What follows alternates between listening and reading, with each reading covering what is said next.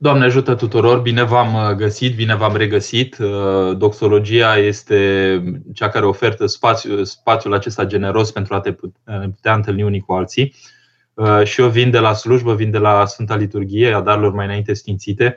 Sunt într-o continuitate cu liturgia și cred că în felul acesta cumva pășesc așa, sigur, timid, dar spre conceptul acesta trăit, efectiv, al liturgiei de după liturgie. Adică, cred că doxologia se bucură să pur și simplu să putem să continuăm viața de liturgie cu o viață după liturgie care să continue cumva liturgia.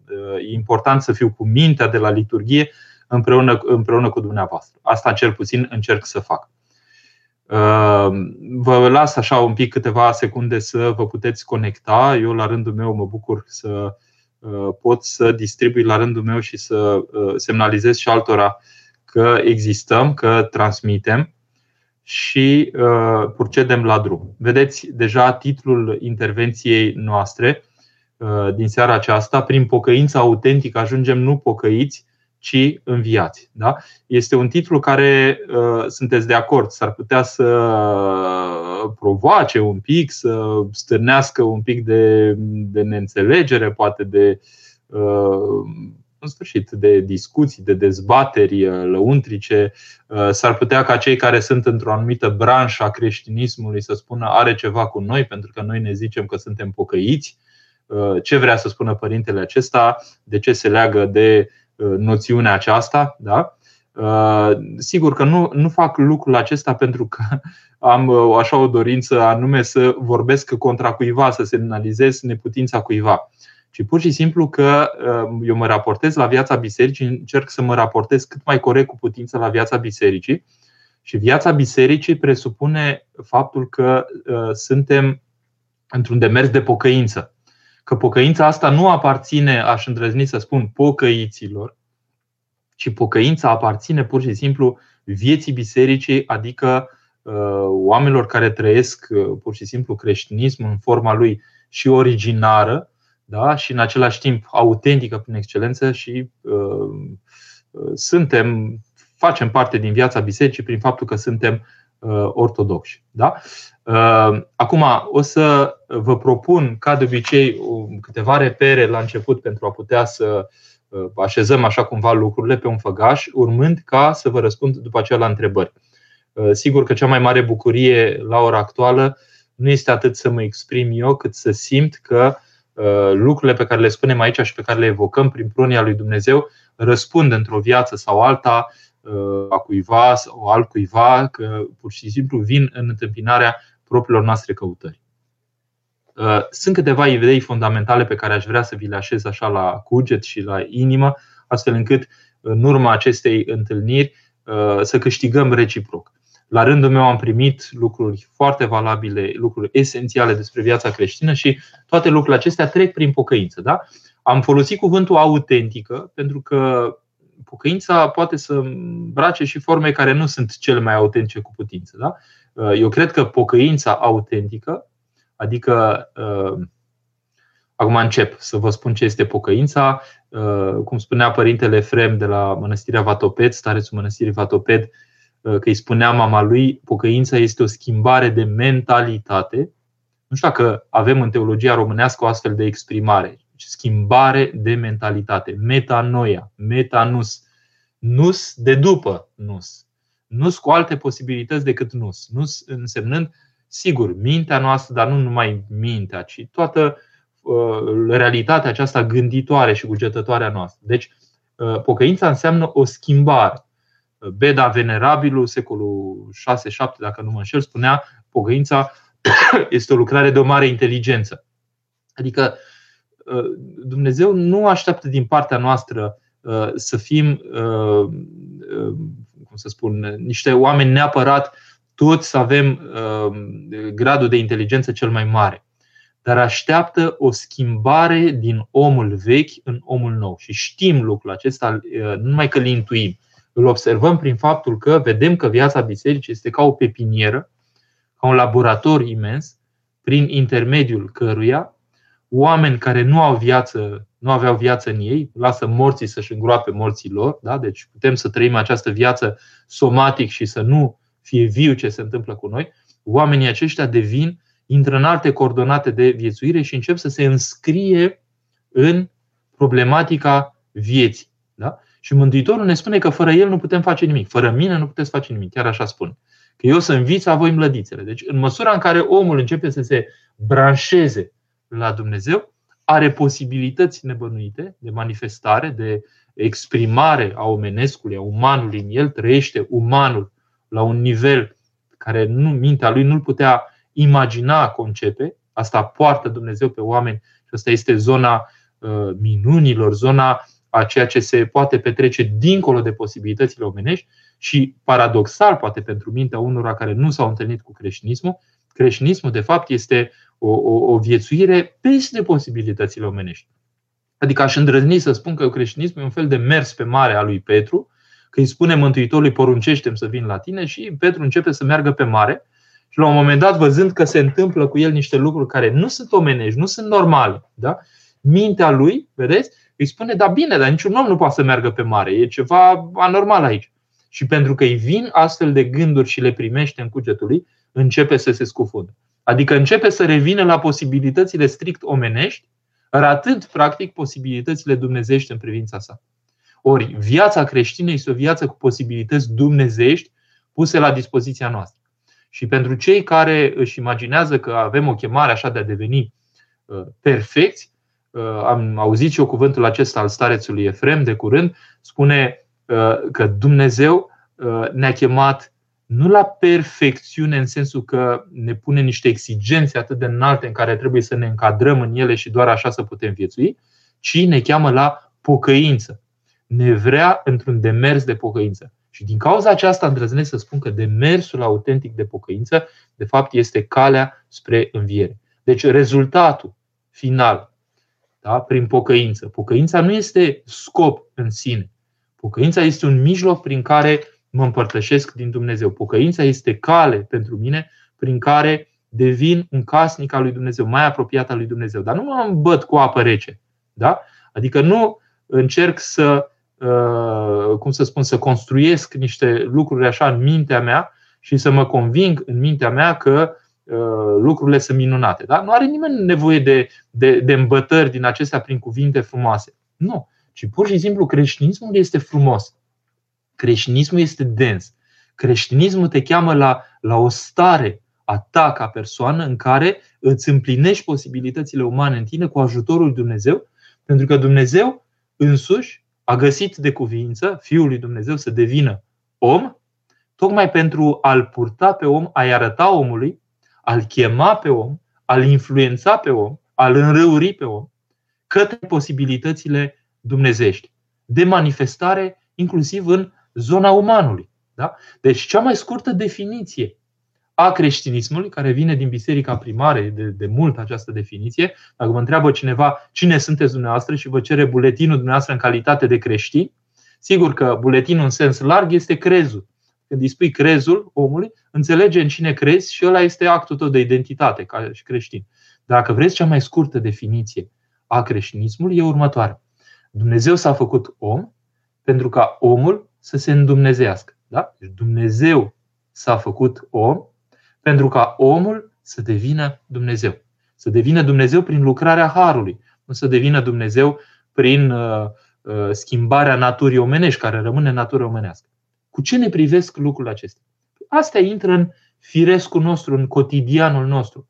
Pentru că una e, un, într-un fel se poartă un om care știe care posibilități dumnezeiești de manifestare dacă îl invită pe Dumnezeu în viața lui, și alt, altfel se manifestă un om care se crede un animal, eventual un pic mai evoluat, dar nu e sigur, da? și se poartă animalic, pentru că în felul ăsta își înțelege el menirea aici.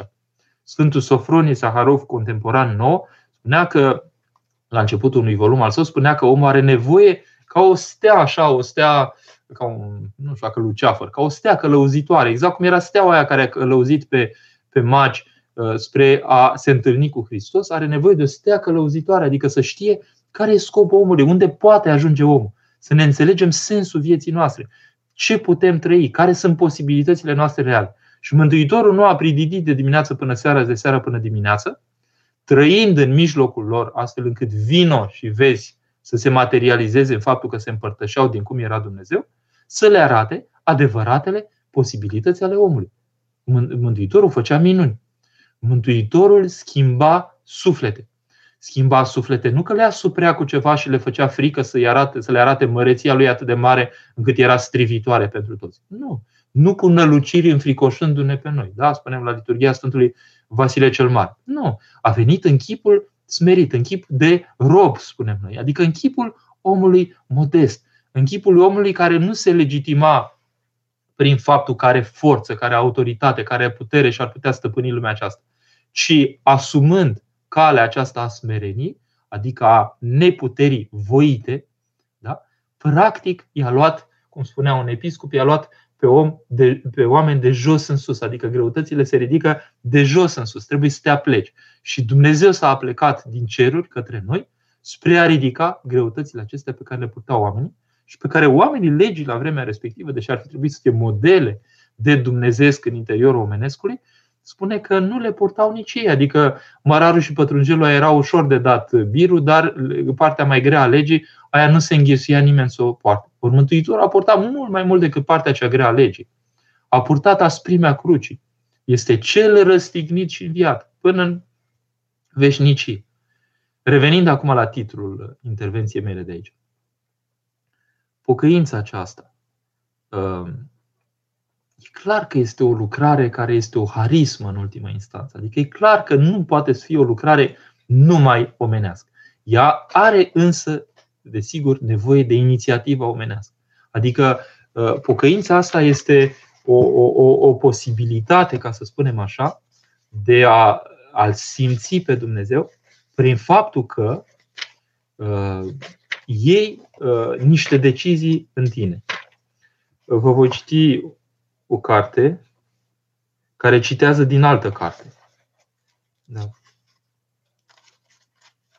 Vedeți, în uh, volumul acesta pe care îndrăznesc așa să-l mai prezint până când se epuizează din librării, pentru că doxologia împreună cu editura Apostolia de aici l-a editat la ea și dacă mai găsiți pe undeva această carte, uh, lipiți-vă de ea că este pentru perioada pandemiei, uh, din durerea și din căutarea proprie, undeva împărtășite celorlalți, dar Uh, într-o încercare de a fi ceva valabil pentru orice timpuri, chiar dacă pandemia, desigur, așteptăm cu nerăbdare să treacă. Uh, preluând în acest volum din Împărăția Lăuntrică a lui Calisto Suer, pe care o aveți aici, dar aceasta nu știu dacă mai găsiți cu ușurință în România, pentru că este un volum un pic mai vechi. În uh, ultimul capitol, în care scriu aici singura atitudine profitabilă în criză este cea în termen de pocăință, da? Volumul acesta uh, vorbește de om ca icoană. Asta nu, nu mai figurează acolo la, la preasfințitul Calisto Suer. Imaginați-vă că pur și simplu suntem chipul lui Dumnezeu, suntem icoana, dacă putem spune așa, lui Dumnezeu, dar cu, uh, cu răni pe noi, cu ștersături, cu pete, cu neputințe. Deci, practic, Dumnezeu face cu noi o muncă imensă, uimitoare de restaurare lăuntrică astfel încât chipul lui să strălucească în noi și chipul nostru să devină cu adevărat un chip iconic. Și această restaurare trece prin pocăință, adică prin dorirea mea personală ca viața mea să se schimbe cu ceva. Da? E, restaurarea aceasta, cuvântul restaurare, cred că e foarte important. Să știți că francezii, de exemplu, când merg la masă, spun se restore, restauration. Restauration, de exemplu, în cantine le service de restauration. Deci, vedeți, restaurare e și faptul că te hrănești. Da? Restaurație în franceză acoperă și faptul că te hrănești. Ori restaurarea noastră în biserică e faptul că ne hrănim cu Hristos. Pentru că El e hrana. În seara aceasta am cântat pâinea cea cerească. Să nu credeți că se îmbogățeau cei de la magazinele de pâine dacă ar fi fost pâinea aceea cea de care vorbim în Tatăl nostru, pâinea cea spre ființă. Dar nu are cum să fie aceea, pentru că nu ne restaurează în ființa noastră o pâine de la magazinul pâine, da? ci ne restaurează în ființa noastră pâinea devenită trupul lui Hristos pe care o primim în viața bisericii. Și asta o cerem noi în Tatăl nostru. Dă-ne nouă pâinea cea de toate zile, pentru că am putea să o avem în fiecare zi, sau cea spre ființă. Da? Bun. Ceea ce uh, vreau să subliniez e faptul că această pocăință de care auzim în viața bisericii îmbracă foarte multe înțelesuri în mintea noastră. Deseori este privită sau adesea sau cel mai adesea ca un, fiind un demers cumva negativ. Adică, da, acum trebuie să acceptăm niște lucruri care nu prea ne convin, dar le acceptăm că asta este pentru că Dumnezeu ne cere lucrurile astea, deși nu ne e bine, trebuie să facem și asta. Da, cumva e și așa.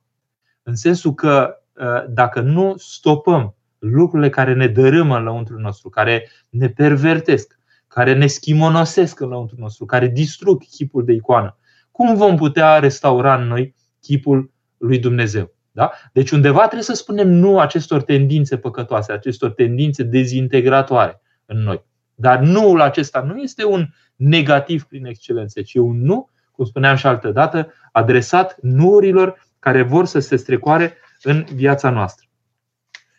Uh, căutând un pic în Calistosuer, insist asupra faptului că uh, pocăința nu este culpabilizare. Culpabilizarea poate să nască oameni bolnavi sufletește. Deci în clipa când ai lucruri care sunt în tine și care te apasă în continuare și tu nu mai poți să scapi de ele și atmosfera ta lăuntrică devine o atmosferă de continuă vinovăție care nu mai ieși niciodată. Asta nu este pocăință. Pocăința se judecă în termen de înviere, adică în termen de simțire, de resimțire a Harului Lui Dumnezeu. Culpabilizarea este ceva psihologic, chiar răspund, practic. Aici uh, deja încep răspunsurile, dacă mi se îngăduie, nu era gândit așa, dar mă folosesc un pic de întrebări care vin. Cum ținem practic mintea în iad fără să deznădăjdim? Întâi de toate că nu ni s-a cerut lucrul acesta nouă tuturor. Da? Nouă tuturor ni s-a cerut pocăință, asta este adevărat. Cum spuneam, spunea Părintele Efrem, că Dumnezeu așteaptă de la noi pocăință, nu perfecțiune. Nu noi inventăm perfecțiunea în noi. Perfecțiunea este darul lui Dumnezeu în făptuitor care exersează și șlefuiesc taina aceasta pocăinței în ei cuvântul acesta de la Sfântul Siluan Atonitu nu se adresează tuturor, că nu toți pot purta acest cuvânt, ține mintea în iad fără să, și să nu deznădăjduiești. Da? Ce înseamnă să ții mintea în iad? Adică să ai un proces lăuntric de învinovățire, dacă pot să spun așa, a ta, în sensul că să vezi că în fața lui Dumnezeu, pe dreptate, adică pe drept cuvânt, dacă ar fi să te recomande ceva pentru împărăția lui Dumnezeu, în tine nu prea se găsește mare lucru să spun așa ceva. Adică nu se găsește nimic. Și constați cu surprindere că pe măsură ce investighezi propriul tău suflet, îți dai seama că tu ești mai curând în problematica celor care își primejduiesc viața și mântuirea. Și este atât de înfricoșător gândul că am putea să ne lipsim de Hristos pentru veșnicie, prin faptul că ne dăm seama că nu e nimic care să ne recomande în fața lui Dumnezeu, că începem să ne tândim la untri, să cerem milă de la Dumnezeu și nu judecată care să țină cont așa corect, cum am spune noi omenește, uh, de lucrurile pe care le-am făcut, pentru că în felul acesta ne pierdem. Ori de aici începe taina lui Dumnezeu, prin faptul că, în loc să ne toți justificăm lăuntric, ajungem la concluzia că, de fapt, nu suntem vrednici de Dumnezeu. Și există un exercițiu ascetic, exercițiu ascetic, de a-mi ține mintea jos și a nu lăsa să creadă despre mine că sunt nu știu ce. Vă dau exemplu. De exemplu, vin în seara asta la doxologia și spun Wow, ce minunat că vorbesc atâtor oameni. Habar n-am cât sunteți, uh, poate că nu sunteți mulți în seara asta, data trecută ne-ați surprins, au fost o mie și ceva. Da? Pentru mine, extraordinar de mângâietor că atâția oameni investesc un pic din timp din viața lor spre a mă îngădui mie, da? nevrednicului, să pun un cuvânt care să dea ceva în viața lor ca orientare nouă și să înceapă să se miște ceva în sufletelele lor și prin mine. Că cu siguranță fiecare și are lucrarea lui mult mai cuprinzătoare decât ceea ce primește uh, la televizorul nostru. Da? Deci, una e să spun că am eu vreun merit personal în lucrul acesta. Da, meritul meu este că Dumnezeu a îngăduit să ajung de la liturghie suficient de repede să începem la timp și să pot să fiu în fața dumneavoastră. Eu îmi doream lucrul acesta. Sigur, e și meritul meu că m-am mișcat în mașină. Da? Dar meritul ăsta este foarte mic în comparație cu meritul lui Dumnezeu cu care fac echipă, care pune drag în mine să vreau să mă deplasez așa, pune drag în mine să pot să alerg ca să ajung acasă, pune drag în mine să mă pot prezenta în fața dumneavoastră, să, să simt că, că, că e viu ceea ce se întâmplă între noi. Da? Deci, uh, când îmi pun în minte înțelegerea că, de fapt, lucrurile minunate care se întâmplă cu mine nu sunt singurul vinovat, între ghilimele, ci că Dumnezeu îmi dă niște posibilități și le constat, mintea mea nu mai are cum să se înalțe pentru faptul că eu aș fi făcut ceva deosebit, pentru că eu sunt într-o lucrare. Așa cum într-o mănăstire, unul primește binecuvântare, stai cartofi, unul spală wc toți participă la slujbe, nu doar unii participă la slujbe, suntem într-un demers așa în care fiecare, ca într-un puzzle uriaș, își aduce contribuția lui și imaginea aia totală a puzzle-ului este coerentă și consistentă prin faptul că fiecare își face lucrarea lui cum trebuie. Da? Dacă am înțeles lucrul acesta, am înțeles că pocăința este o chestiune pe care o și cultiv în mine. Nu vine doar așa ca o stare lăuntrică din când în când mi-a dat Dumnezeu să simt pocăință și pur și simplu în sufletul meu îmi da seama că conștientizez dintr-o dată că am făcut niște păcate îngrozitoare care se cer spovedite și că trebuie să ajung. Da, sigur, asta este tot pocăință. Dar există o stare mult mai permanentizată, da? care dă niște posibilități, hai să spunem, revigorate de a-ți trăi viața în urma faptului că tu te plasezi ca perspectivă în tine, nu ca ăla care umple tot ecranul, ci ca acela mic, profil ba, cum spune, uh, cum spune francezul, adică care e conștient de faptul că e pre mai degrabă vameșul decât fariseu. Doamne, nu îndrăznesc să privesc spre tine, iartă neputințele mele că nu am făcut nimic bun. Așa spunem și la liturgia Sfântului Vasile, că ne dă doarurile acestea nu pentru că am făcut noi ceva bun pe pământ. Da? Când suntem în problematizarea aceasta, practic este o încercare, o numim ascetică pentru că este și un efort al nostru omenesc, de a ne ține mintea jos. Dacă îmi țin mintea pe jos, încep să deznădăjduiesc. Și acum răspund practic celui care mă întreabă. De ce deznădăjduiesc? Uh, păi pur și simplu, la un moment dat, pot să risc să îmi pierd încrederea că mai poate să facă ceva Dumnezeu cu mine dacă mă văd atât de jos, dacă sunt atât de jalnic. Și toate pe care le-am făcut, toate au ieșit prost și nu e bine nimic din ce am făcut, pot să ajung la descurajare, să spun, bun, atunci înseamnă că nu mai am nicio nădejde. Ăsta este dracul care se manifestă așa în a dea această deznădăjduire. Deci este o barieră, dacă vreți, o, o, o graniță la care e obligatoriu să mă opresc, pentru că dacă depășesc granița respectivă, ies din Duhul lui Dumnezeu și intru în teritoriul descurajării, al deznădejdii, care este teritoriul prin excelența acelui rău. Da? Deci când am fost întrebat cum ține practic mintea în iad fără să deznădăjduim, iadul îl gustăm în noi înșine prin faptul că suntem conștienți de faptul că am făcut lucruri oribile în această viață, chiar dacă sunt spovedate, spovedite și îndelung spovedite și răspovedite și așa mai departe, tot ale mele sunt. Poate că Dumnezeu m-a iertat între timp, dar eu regret cu tot sufletul meu și pot să am lacrimi și la 10 ani după și la 20 de ani după că am putut să mă complac în lucrurile respective când viața mea ar fi putut să fie mult mai senină, să nu trec prin lucrurile acelea. Da? Și îmi țin mintea în ea în sensul că spun, Doamne, eu sunt acela. Eu nu sunt altul, sunt acela, sunt în continuitate cu acela. Dar dacă cumva încep să mă descurajez, spun, da, sunt acela, dar le-am spovedit.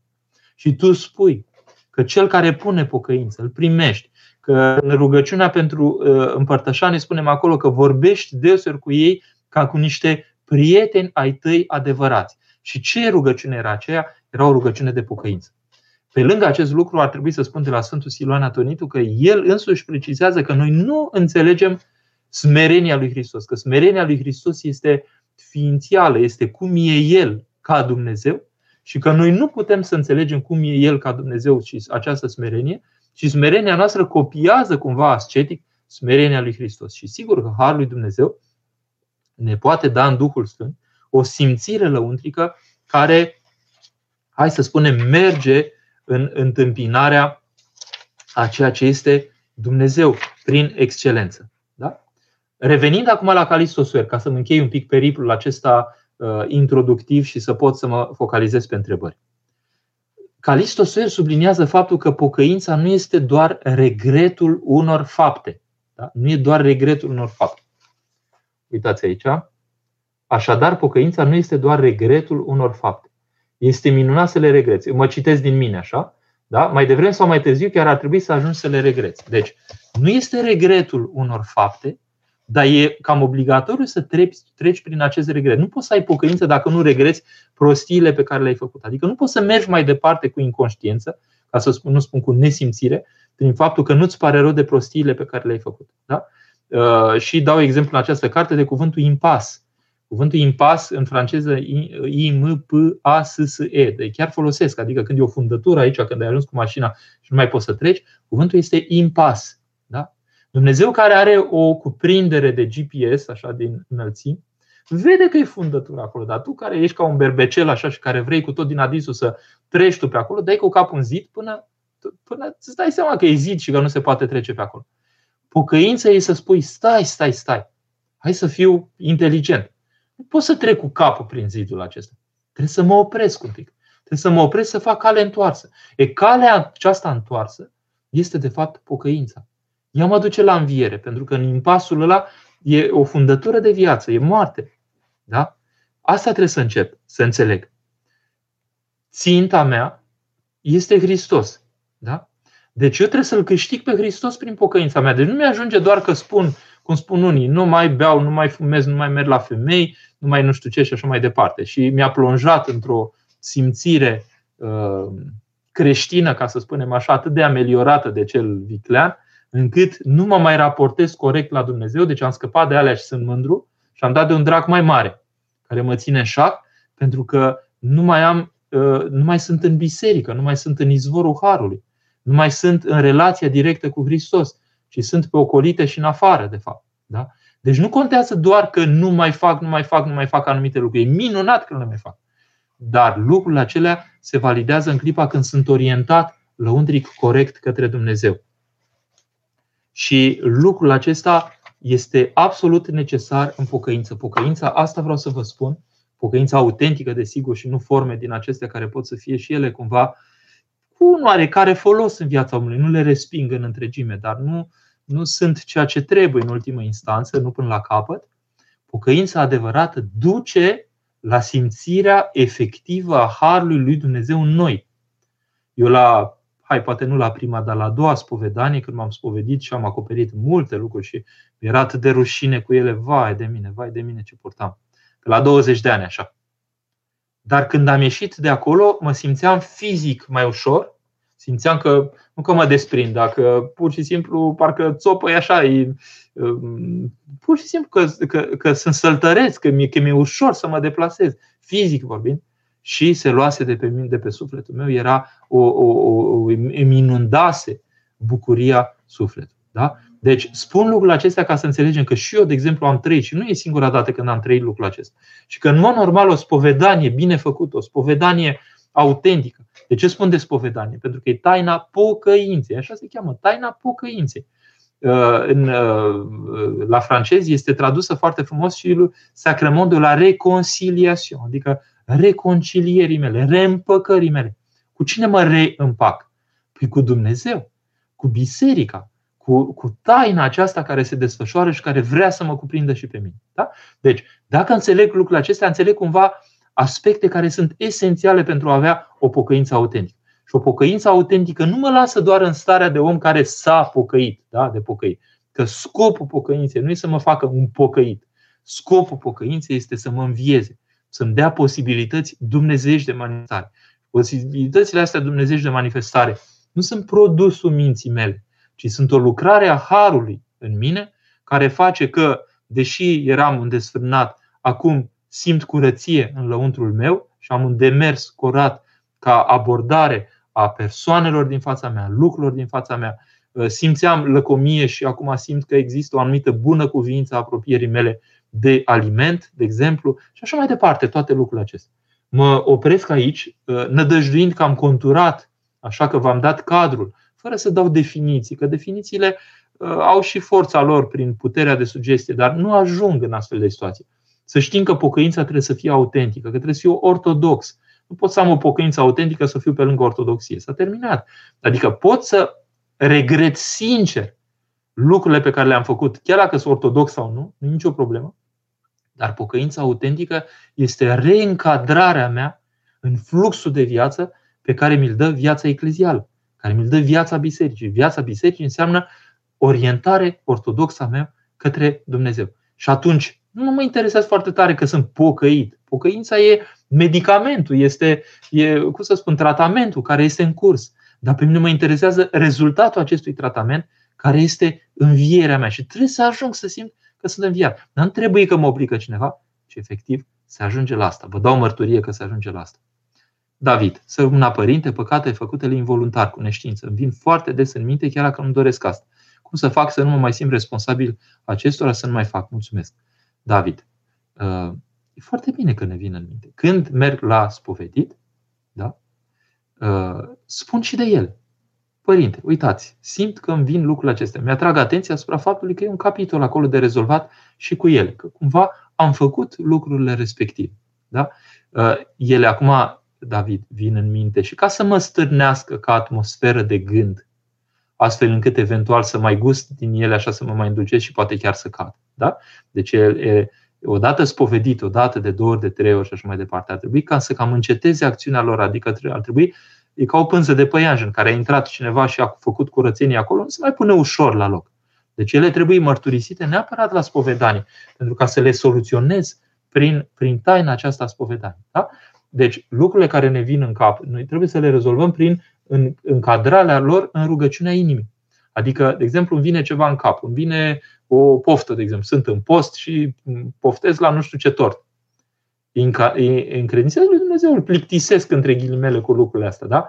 Îl încredințez lui Dumnezeu, Doamne, mi-e poftă de tortul ăla. Știu că nu e un păcat așa în mod normal, dar acum am post, gândul nu trebuie să fie la asta, ci la înfrânarea de la acest tort. Doamne, îți încredințez ție neputința aceasta, miluiește Sau gândul, dacă persist. Și încep să spun rugăciunea inimii, Doamne Iisuse Hristoase, miluiește Doamne Iisuse Hristoase, miluiește Doamne Iisuse Hristoase, miluiește Și încetul cu încetul atmosfera mea lăuntrică de gând rezolvă în mine simțirea respectivă, pofta respectivă, nevoia respectivă și tot ce se mai manifestă acolo. Da? În sensul ăsta. La a doua întrebare am răspuns, trec mai departe. Sorin, cum trebuie să ne comportăm când celelalte confesiuni intră peste noi și ne aruncă cărțile lor de Nou Testament? E simplu, ar trebui să-l avem noi pe al nostru. Adică în clipa când vine cineva și vine cu versetele și așa mai departe, noi ar trebui să fim atât de pregătiți în Noul Testament încât să spunem, bun, ce, ce vrei? Adică ar trebui chiar să recităm din Noul Testament, ar trebui să fim impregnați de ceea ce vrea Mântuitorul de la noi. Ar trebui să-l scoatem din buzunar la rândul nostru, dar eu nu vă sfătuiesc să-l țineți la fund, așa la spate, da? Dar dacă le-am avea, ar trebui să fie și subliniat, așa spui, da? De ce mi l arătați? Uitați-l aici. Îl am și eu. Care este noutatea pe care o aduce? Ei intră pentru că este prilejul pentru ei să-ți ia mintea, puțin pregătită, din păcate, chiar prin Noul Testament, și să-ți ia, pornind de la Noul Testament, unde ei simt că ai un oarecare interes cel puțin, da? Să-ți o ia și să-ți o poarte spre înțelesuri, pentru că ei sunt, e ca într-o cursă de șoareci, da? o iei pe acolo, sau ca și cum când se închide Parisul, de exemplu, că se așează poliția și face baraje diverse străzi și n-ai, n-ai cum să o iei, trebuie să urmezi exact pe unde te lasă ei să o iei. Da? N-ai pe unde să o iei în altă parte și ajungi unde vor ei să ajungi. Știți? Exact la fel. Când ai intrat în dialog cu un protestant, din cauza asta unii părinți nu prea recomandă dialogul cu ei, pentru că ajungi unde vor ei să ajungi, pentru că îți poartă la nivel de, de convingeri, să spunem așa, mintea încetul cu încetul, mai ales că ești puțin pregătit, ești vulnerabil, din păcate că suntem vulnerabili, pentru că nu suntem pregătiți, și ajungi la ideile pe care vor ei să ți le strecoare, nu la Noul Testament. Că nu ajungi la Noul Testament, ajungi la interpretarea lor despre ceea ce a vrut să spună în Noul Testament. Da? Deci, ar trebui să fim surâzători cu ei sau în orice caz sau serios cum vrem să fim, dar să fim ortodoxi din cap până în picioare. Adică în clipa când mi-a venit ca intruziune peste mine, să fiu cumva un om familiarizat cu Noul Testament și să nu primesc balivernele de interpretare pe care ni le fac ei, uh, dorind, desigur, să uh, mai facă ei un pas către mântuire prin faptul că au mai convertit pe cineva. Că asta e mecanism. Da? Mihaela. Părinte, eu vedeam înainte pocăința împroboada în cap și fusta lungă. Dar nu e asta, smerenia îmbrăcăminte. E și asta ca formă cumva exterioară de a-mi ocroti simțirea mea lăuntrică, că nu poți să-ți pui broboada aia în cap și fusta lungă dacă uh, cumva ai o simțire lăuntrică împotrivitoare acestui lucru. Da? Dar să știți că am întâlnit la spovedanii și oameni foarte uh, dacă nu revoltați, în orice caz, așa, ai, nici răzvrătiți, dar uh, în felul lor, adică uh, care nu intrau în, în tipar. Și asta nu înseamnă că nu puteau să-și facă lucrarea lor de pocăință, de, de smerire, autosmerire, dacă putem să spunem așa. Da? Deci, uh, eu cred că și astea pot să facă parte în clipa când, de exemplu, mergeți într-o, într-o parohie sau într-o mănăstire și acolo așa sunt așteptările, ca oamenii să poartă lucrurile acestea. Bun, dacă asta e așteptarea și asta e binecuvântarea locului. Eu nu o să calc binecuvântarea locului, ci o să merg în, în a odihni locul și ca locul să mă odihnească pe mine. Da? Dar nu se rezumă doar la asta. Asta puteți să spuneți foarte clar. Și asta cred că vreți să spuneți. Nu se rezumă la asta. Uh, pocăința se rezumă la faptul că busola mea lăuntrică se duce acum spre, spre Domnul, da? nu spre nord, ci spre est. Că se orientează tot în lăuntru meu spre Dumnezeu. În cartea mea, tocmai asta ne-am amuzat atunci la vremea respectivă. Uitați, este o imagine aici cu o fetiță și cu o floare a soarelui. Și dădeam exemplu atunci, o fetiță mi-a trimis anul trecut, când am scris această carte până în aprilie, mi-a transmis o imagine, dădeam exemplu cu floarea soarelui, adică o floare care se orientează continuu după soare și primește lumina soarelui. Da? Cam așa ar trebui să fie viața noastră. Deci viața noastră, viața de pocăință, este o, o viață care se orientează și reorientează și calibrează în timp real către soarele nostru, care este Dumnezeu. George, Doamne ajută! Ce înțelegem prin versetul Făceți-vă prieteni cu bogăția nedreaptă, că atunci când veți părăsi viața să vă primească în corturile cele veșnice. Mulțumesc! George, este un pasaj care este foarte, foarte adânc. Uh, și eu l-am priceput după vreo 18-19 ani de preoție, am priceput ceva în pasajul acela în care, vedeți, era, uh, mi se pare că este exact același context acolo, uh, de acolo vine ce citați dumneavoastră, dar cred că merge în sensul acesta, în sensul acesta, da? Era vorba de un, hai să spunem, arendaș mare un, sau un stăpân unui oraș sau nu știu ce era acolo, și erau mulți oameni care erau datori, dar ei erau arendași la rândul lor și aveau alți datornici sub ei. Și i-au luat pe datornici și le-au spus scrie mai puțină datorie. Pentru că ei scriind mai puțină datorie, implicit cei de deasupra lor aveau mai puțină datorie la împăratul ceresc. Înțelegeți? Ce găselniță extraordinară. Adică ei iertând, da? Logic vorbind, dacă îi scrii, scrie tu în loc să ai 500 de euro la mine datoria, ai numai 300, cu tare 400, scrii numai 200, cu tare ai un euro în loc de 700. Da? Făceau darul ăsta către ei. Spunea, nu mai mi-ești dator. Atunci când se prezentau la stăpânirea mai înaltă ca ei, de fapt arătau că lucrurile astea pe care trebuiau ei să le dea aceluilalt, acelui cel mai mare, erau o cantitate mult mai mică și nădăjduiau în iertarea acelui în sensul că se putea stinge datoria foarte ușor. E, ai o bogăție cumva nedreaptă, în sensul că, bun, în fond au șters din ce nu era al lor. Da? Dar aveau puterea asta să șteargă și ștergând de acolo, li se ștergea și lor. De fapt, aici intervine taina acesta iertării, pentru că iertând, la rândul tău ești iertat. E o, e o mare taină. Dumnezeu care este drept, dreptatea lui funcționează în faptul că tu, dăruind, primești, uh, nu știu dacă însutit, dar primești înmulțit ceea ce ai uh, iertat tu.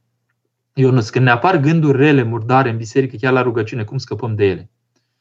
Părintele Frem mi-a răspuns în două chipuri. Mi-a spus să le disprețuiesc, repet cuvântul, îl spun mai apăsat, așa de aia repet anumite cuvinte, ca să reținem ușor, să le disprețuim, adică să considerăm că sunt niște jeguri, niște mizerii, nu avem așa, și să ne pocăim. Ce înseamnă să ne pocăim? De exemplu, Doamne, ce mai vrea cel rău de la mine prin gândurile astea? Deja toate prostiile pe care le-am făcut, deja atâta stăpânește în mine. Ce crede că mai poate să ia în plus că de, sunt atât de rănit de el? Da? Și îmi smeresc mintea da? și mă văd jos așa cum sunt în realitate. Și în felul ăsta scap. Și trei, eu nu să mai adaug și eu, să nu ne bagă în seamă. Adică faptul că vine o chestie, eu îmi văd de rugăciune inimii. Doamne, se Hristos minește, Doamne, se Hristos minește. Și mintea ocupată cu lucru bun, nu mai primește o altă ocupație. Machita. Pocăința înseamnă o lepădare de plină și totală de un anumit păcat sau doar o încercare, un prim pas? Bună întrebare. Pocăința este un drum cu grade de desăvârșire diferite. Părintele Proclu, Dumnezeu să-l odihnească, vorbea despre, eu n-am auzit la nimeni cuvântul ăsta, la nimeni, la niciun teolog, la nimeni, nimeni, nimeni. Da? De să desăvârșești smerenia adică să ți-o îmbunătățești, să devină tot mai bună smerenia ta. Pe același calapod îndrăznesc să spun că trebuie să ne desăvârșim pocăința. Da? Deci pocăința într-o primă etapă, când vine cineva la spovedit, după viață întreagă nu s-a spovedit, dacă ați fi în rolul de duhovnic și ați asculta acolo, spune unul, două, trei lucruri așa și gata. Așa cumva să, nu că s-a spălat pe mâini, dar nu știe mai mult. Spune, spune în general sunt un om bun, un om, așa n-am făcut, dar bun. În sfârșit, spune și el ce. Așa. A doua spovedanie încep lucrurile să mai iasă la lumină. Adică încep să intre razele Duhului Sfânt în sufletul lui și începe să distingă mai bine în întunericul de până atunci, prin faptul că a făcut niște prime găuri în care să intre lumina, adică Duhul Sfânt, începe să vadă un pic diferit realitatea lui. După a doua, a treia spovedanie sunt spărturi tot mai mari în zidul respectiv și începe să intre lumina în căsuța lui, în cămara inimii lui. Și atunci în lumina aia vede mult mai limpede toată dezolarea aceea care era în sufletul lui și pe care el o cultivase. Da? Deci pocăință sunt și primele momente, pocăință sunt și momentele următoare, pocăință sunt și atunci când nu mai face păcatul cu fapta, uh, marea majoritate face eventual cu gândul. Da? Deci pocăința este și primul, prima fărâmă de pas, Dumnezeu o primește. Da? Și mai ales spun o primește de ce? Pentru că lucrurile acestea spuse în taina pocăinței, în taina spovedanii, ele se vindecă prin, prin, prin taina spovedanii, adică prin taina în sine. Taina în sine mă cuprinde și nu vă imaginați că Dumnezeu v-a lăsat deoparte pentru că erau mici, că eram la început, că eram ezitant, că nu prea le-am spus și nu prea le-am spus, că nu le-am spus suficient de cuprinzător. Dumnezeu mă ia și mă poartă și spune toate păcatele tale. Deci preotul când desleagă, desleagă totul. Dar conștientizarea și întărirea mea lăuntrică prin Harul lui Dumnezeu spre a le spune nu acestor lucruri care erau pierzătoare în mine, asta vine cu timpul și am nevoie de multe spovedani. Vă rog să-mi dați un exercițiu aplicabil când primesc laude, pentru a nu declanșa slava de șartă, dar nici să-ți mintez, de pildă prin tăcere, pe cel ce mă laud. Gabriela. Uh, da, fiecare își are uh, partea lui. Adică eu, de exemplu, mi-e ușor să-mi amintesc de lucrurile înfricoșătoare pe care le-am făcut în viață, care nu mă recomandă cu nimic către preoție, și să îi spun, nu vă imaginați acum nu știu ce, da? nu faceți exercițiul ăsta al imaginației ca să nu imaginați și ce nu e, dar în ceea ce știu eu precis că am făcut, da? lucrurile acestea nu sunt recomandabile pentru viața angajată de preot, de exemplu. Nici de creștin măcar, pentru că sunt răni pe care ți le, ți le acceptat să ți le faci. Bine, găsim circumstanțe din astea atenuante, că necunoștință de cauză, că nu eram nu știu cum. La limită. Unele le găsești, dar multe nu le găsești. Uh, și în orice caz, la un moment dat nu ai cuvânt de îndreptățire. Adică pe vremuri am rămas aproape șocat, așa, adică șocat, impresionat, pur și simplu, prea simțit Siluan, de exemplu. Mi amintesc în momentul ăsta când s-a prezentat în fața tuturor preoților, uh, pentru că fusese chemat spre a a candida spre a candida la uh, statutul acesta de, de episcop, adică erau mai mulți care erau, uh, erau chemați. Și uh, s-a prezentat în fața tuturor, erau mai mulți care se prezentau și uh, a zis, vin în fața dumneavoastră ca în fața lui Dumnezeu. Nu am niciun cuvânt de îndreptățire. Asta s-a întâmplat acum mulți ani da? peste 15. Da? N-am niciun cuvânt de dreptățire. Și când m-am gândit atunci că eu n-am, nu ajunsesem, adică nu intuisem măsura asta a lucrurilor că ai putea într-adevăr în fața lui Dumnezeu, vin ca în fața lui Dumnezeu, nu am niciun cuvânt de îndreptățire. Adică n-are ce să mă îndreptățească în fața lui Dumnezeu. Da? Deci, noi putem să găsim astfel de exerciții. De exemplu, exercițiul de a-mi aminti că sunt o păcătos, că am făcut lucruri în vechea mea viață sau de mult sau mai aproape de mine, care sunt incompatibile, care, care sunt, uh, uh, cum să spun, greu de purtat, care, uh, care sunt ale mele în continuare, chiar dacă sunt pocăite, da? Că încă n-am înviat de plin din ele. Sau poate n-am înviat prea tare din ele. Și când mi-amintesc că ăsta este omul care vine, atunci, dintr-o dată, cum să spun, spun gata, nu e, nu e, nu e cazul, nu, n-am ce să mă ocup acum că am făcut eu mare lucru, că într-un anumit moment al vieții mele am făcut și o mică chestie care cumva m-a recomandat în fața lui Dumnezeu, când e un adânc de atâtea lucruri care nu mă recomandă în fața lui. Da? Asta e un exercițiu foarte facil să-l facem. Dar, Părinte Răzvan, dați-mi un sfat. Am un păcat pe care mi-e rușine să-l mărturisesc, doar știu sigur că duhovnicul și-ar schimba părerea despre mine. Cum să fac să, să am curaj? Dan, vă spun sincer, luați, primiți mărturia mea de preot. Noi nu-i vedem pe cei care se spovedesc la noi într-un fel de construcție de imagine. Eu, pentru că la rândul meu am neputințele mele pe care trebuie să le mărturisesc duhovnicului meu și greutățile mele câteodată în a mărturisi lucrurile acelea, îl înțeleg cel mai bine pe cel care are rușine în a spune anumite lucruri. Da? E, e, e, cum să spun eu, solidaritate de breaslă, dacă pot să spun. Da? Uh, preotul nu poate să țină un om cu o imagine. Mă înțelegeți? Preotul se zizează, pentru că cu asta se ocupă de dimineață până seara, se zizează contextul, prilejul, posibilitatea de a, uh, de a, de a prinde șansa de înviere în om. Da? Și șansa asta de înviere s-ar putea să nu o vezi a doua oară. Deci când un om vine și îi spune lucrul respectiv care este rușinos, care este păcătos, care e și așa mai departe, preotul e primul duhovnic cu care îl vine să îmbrățișeze pe omul respectiv, să-l trăiască pe omul respectiv. Scria cineva foarte frumos acum în timp, bine, lumea nu știa că e preot, însă el scria din cele pe care le trăia prin spovedanii. Cum vorbea așa, sigur, foarte frumos, foarte literar, de plonjarea în sufletul înghețat al cuiva, până când, printr-o flacără, acolo începe să se încălzească ceva în sufletul respectiv și începe să izbucnească căldura care după aceea, încetul cu încetul, cuprinde sufletul întreg. Asta este misiunea duhovnicului. Misiunea duhovnicului nu este să parafeze niște, iau o carte, iau un, o chestie din asta așa cu, uh, cum să spun, cu un îndrumar de spovedanie și bifează cu căsuțe și așa mai departe și spune, după mine ai ținut 70% scor, uh, e binișor, dar ar putea fi și mai bine. Uh, nu, nu e, Dan. Deci lucrurile acestea se petrec într-o, într-o solidaritate sufletească, duhovnic, credincios, în care Gândiți-vă, eu ca duhovnic primesc, primesc, pur și simplu, vă dau mărturia asta că primesc dezgoliri ale oamenilor, cum și eu am în fața duhovnicului meu, bărbați sau femei, în care lucrurile lor de taină sunt spuse acolo cât se poate de tranșant. Sigur, ele ascund și riscuri foarte mari. Ascund, de exemplu, poți să te trezești că dacă nu se întâmplă lucrurile acestea, ajungi la moarte de om, dacă nu ești atent. Deci, cumva, ele se justifică în sensul acesta nu prin curiozități, Că nu duhovnicul, până la urmă, stă să baleze, să caute în sufletul acela tot felul de lucruri inedite. Nu e vorba. Și mai ales dacă ai ascultat mult, știi că sunt încărcate de microbi. Ele nu sunt neutre și uh, trebuie să te ocrotești și tu de microbi, te ocrotește Harul lui Dumnezeu. Dar nu le cauți în orice caz. Da? Deci, uh, lucruri de care vă e rușine, vă e rușine pentru că odihniți, de fapt, altceva în sufletul dumneavoastră, odihniți între ghilimele, adică aveți o părere de sine care încă mai necesită smerire, pentru că în clipa când vă spuneți, da, dar de fapt eu sunt acesta jalnic care face acest păcat.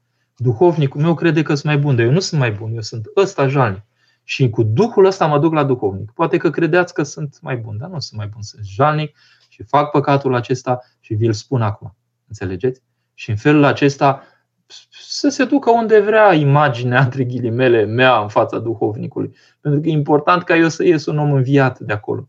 Și vă garantez că imaginea aceasta este mult mai importantă în ochii duhovnicului când vede un luptător decât cineva care ține la o falsă imagine realitate, pentru că nu corespunde cu realitatea. Da. Da, părinte, putem spune că Dumnezeu a mântuit lumea prin cuvânt, cuvânt cu cât mare, pentru că cuvântul trup s-a făcut. Este o evidență. Dacă nu venea Hristos, Gândiți-vă, nu știu dacă v-ați gândit la asta. Hristos e Dumnezeu făcut om. Omul, în persoana Hristos, poate să poarte un, o comportare umană la cote dumnezești.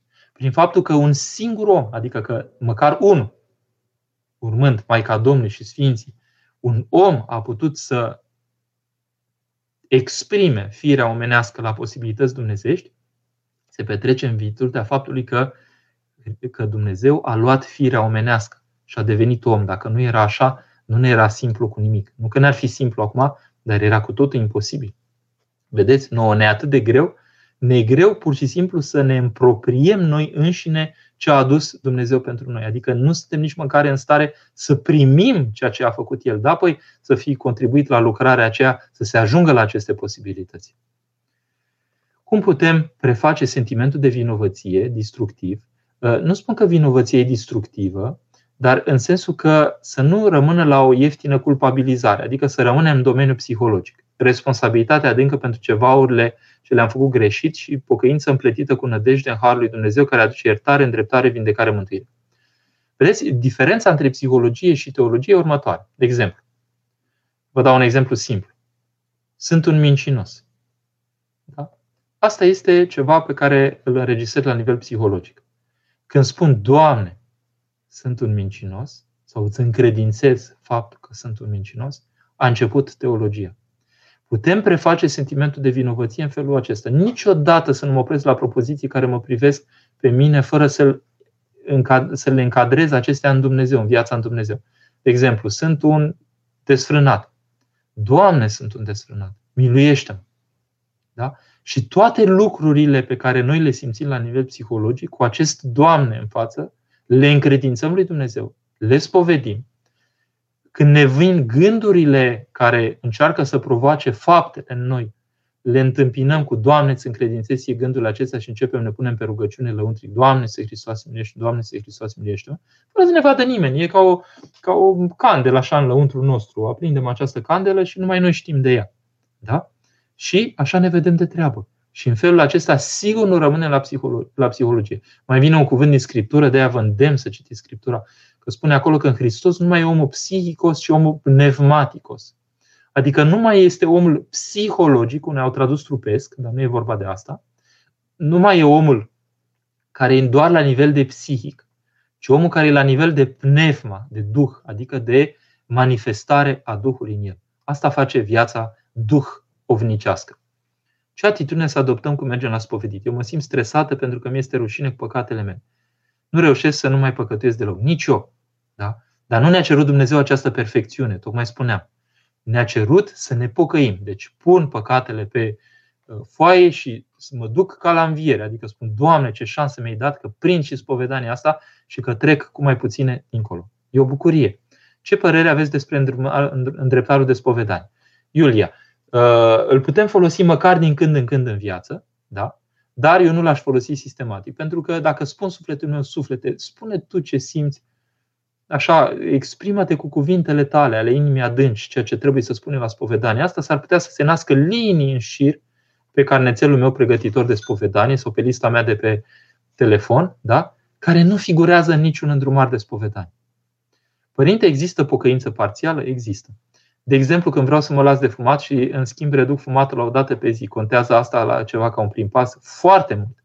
Esențial. Sau ar trebui să fie o pocăință absolută totală. Eu așa am început și eu, Mihai. Nu eram în stare să renunț la toate prostiile pe care le făceam și am spus de Dumnezeu foarte onest. Uite, asta cu înjuratul pot să o scot repede. A fost prima care am scos-o la 20 de ani.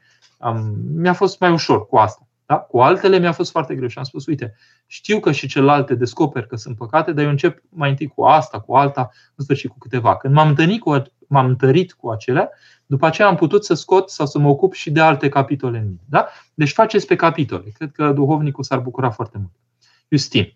Oboseala minții la rugăciune este un semn că ceva nu merge bine? Nu, uitați, vedeți de la Părintele Proclu. Eu, eu cred că o să cred că e cam obligatoriu să mai scot o carte ca tâlcuire teologică, ca prelungire teologică a sfaturilor lui care uh, rămân și necunoscute și puțin înțelese. De exemplu, el a inventat această rânduială de intensitate de rugăciune, cugetare sfântă. Da? Sunt două capitole. Intensitate de rugăciune, adică era motorul, dădeam drumul la motor, la un moment dat obosea, și lăsa mintea, așa spunea, las mintea în cugetare sfântă, adică în lucruri care mintea e purtată de ele, dar sunt curate, sunt frumoase și așa mai departe, sunt teologice. Și spunea, la un moment dat începea diavolul din nou să-și semene gândurile rele și atunci din nou declanșam rugăciunea. Da? Deci nu merge tot timpul mai rugăciune. Dacă nu l-aș fi ascultat pe Părintele Proclu, aș fi zis că merge, pentru necunoștință de cauză. Dar eu ne putând să fac eu lucrul acesta, dar aș fi zis că poate la cei avansați merge. Uitați, nu merge.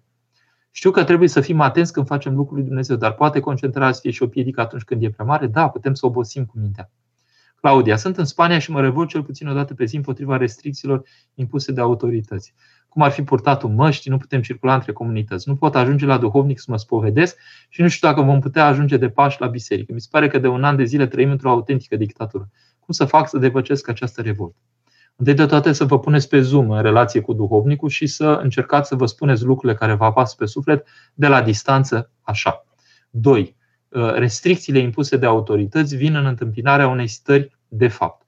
3 am avut bucuria aici să i-am la spovedanie pe cei care au trișat un pic și în pofida restricțiilor au ajuns așa numai ca să se spovedească. Nu o dau ca o măsură că toată lumea trebuie să facă așa, dar bieții oameni când n-au mai rezistat au, s-au strecurat așa cumva și au ajuns ca să se poată spovedi. Problema e alta, Claudia, că dacă stați tot timpul într-o stare de revoltă și de, de, de, de stare pur și simplu așa lăuntrică care persistă în a judeca ce fac alții, de fapt nu sunteți într-o stare duhovnicească. Da? Acolo trebuie să vă puneți problema de ce ajungeți tot timpul ca stimulii ăștia exterior să vă țină în șac. Eu cred că ar trebui pur și simplu faceți o cruce mare, să încredințați toate astea lui Dumnezeu. Doamne, este o rânduială pe care Tu o îngădui în aceste timpuri. Învață-ne Tu ce să facem cu ea și să vă aruncați efectiv în zona de rugăciune, de lectură, de a vă ajuta aproapele, de a comunica cu ceilalți, de a vă bucura de lucrurile minunate care ni se pot întâmpla și în aceste zile. De am scris această carte special, Provocarea coronavirusului pentru, uh, pentru omul contemporan. O propunere de lectură a vremurilor în termen de profit. Despre asta am, am scris aici. Cum să ieșim pe profit duhovnicesc, desigur, în această perioadă. De aia am scris-o, pentru că am simțit nevoia să împărtășesc celorlalți faptul că se poate să ieși, chiar și dacă dă boala peste tine, poți să ieși în termen de profit în această perioadă. Ultimele două întrebări și ne oprim. Părinte, cum s-ar putea pocăi cineva de păcatul concubinajului? Este greu fiindcă depinde și de cealaltă persoană, dependențe financiare. Intenția se acceptă la spovedanie sau numai lepădare? Totul se acceptă la spovedanie. Da? Dădusem exemplu pe vremuri cu o întâmplare în aceasta un pic uh, așa suprarealistă, să spunem așa, cu cineva care, uh, fiind într-o contemplare duhovnicească în România, vede vede pe cineva altul care, așa, un, altul din, dintr-un bloc vecin, cum se aruncă de la etaj și în cădere îl vede deopotrivă pe îngerul păzitor cum îi striga pocăiește, pocăiește, pocăiește. Înțelegeți că până în momentul săvârșirii noastre în această viață, intențiile noastre contează. Da? Deci, uh, intenția contează. Să vă spovediți măcar la nivel de intenție. Doi, Uh, dacă așteptați pocăință depinzând de celălalt, nu veți ieși la lumină pentru că nu celălalt trebuie să se pocăiască, ci dumneavoastră. Da? Deci nu așteptați virtute de la celălalt care este prins cel puțin la fel de tare ca dumneavoastră în păcatul respectiv, ci dumneavoastră trebuie să vă mișcați. Și întâi de toate mișcați-vă la nivelul gândului. Adică chiar când sunteți în păcatul ăla, măcar spuneți în fața lui Dumnezeu onest, cată-l harul pe cruce. Eu fac, sunt în starea aceasta, sunt în păcatul acesta, recunosc, este, e, e, e real că sunt în starea aceasta, adică îmi recunosc păcatul, miluiește-mă, iartă-mă, dăm putere, nu am putere acum să ies, miluiește-mă, ajută-mă să ies la lumină. Machita, dacă face cineva așa, iese la lumină. Eu vă dau mărturie că eu am ieșit, eu personal am ieșit la lumină cu multe lucruri prin faptul că i-am spus, recunosc asta, dar nu am putere acum să ies din ea. Ajută-mă și încetul cu încetul s-au schimbat și condițiile lăuntrice și condițiile din exterior. Dă Dumnezeu, prilejuiește niște lucruri minunate, se poate.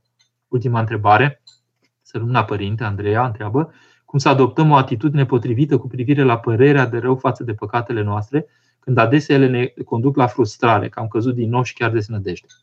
Andreea, lucrurile sunt simple. Întâi de toate, păcatele spovedite sunt păcate spovedite. Ele nu ne mai apasă. Adică, sigur, ne apasă faptul că am făcut în trecut lucrurile respective, este o realitate cât se poate de concretă. Sunt situații când, din nou, cădem în lucruri pe care le-am făcut înainte, dar astea sunt cumva noi, dar e aceeași tipologie de păcat. Dar ele, pe măsură ce le spovedesc, sunt spovedite. Adică dacă trec dincolo, nu trec cu un sac plin de păcate, ci trec cu ele pocăite. Adică trec cu ele pocăite în drum spre înviere. Da?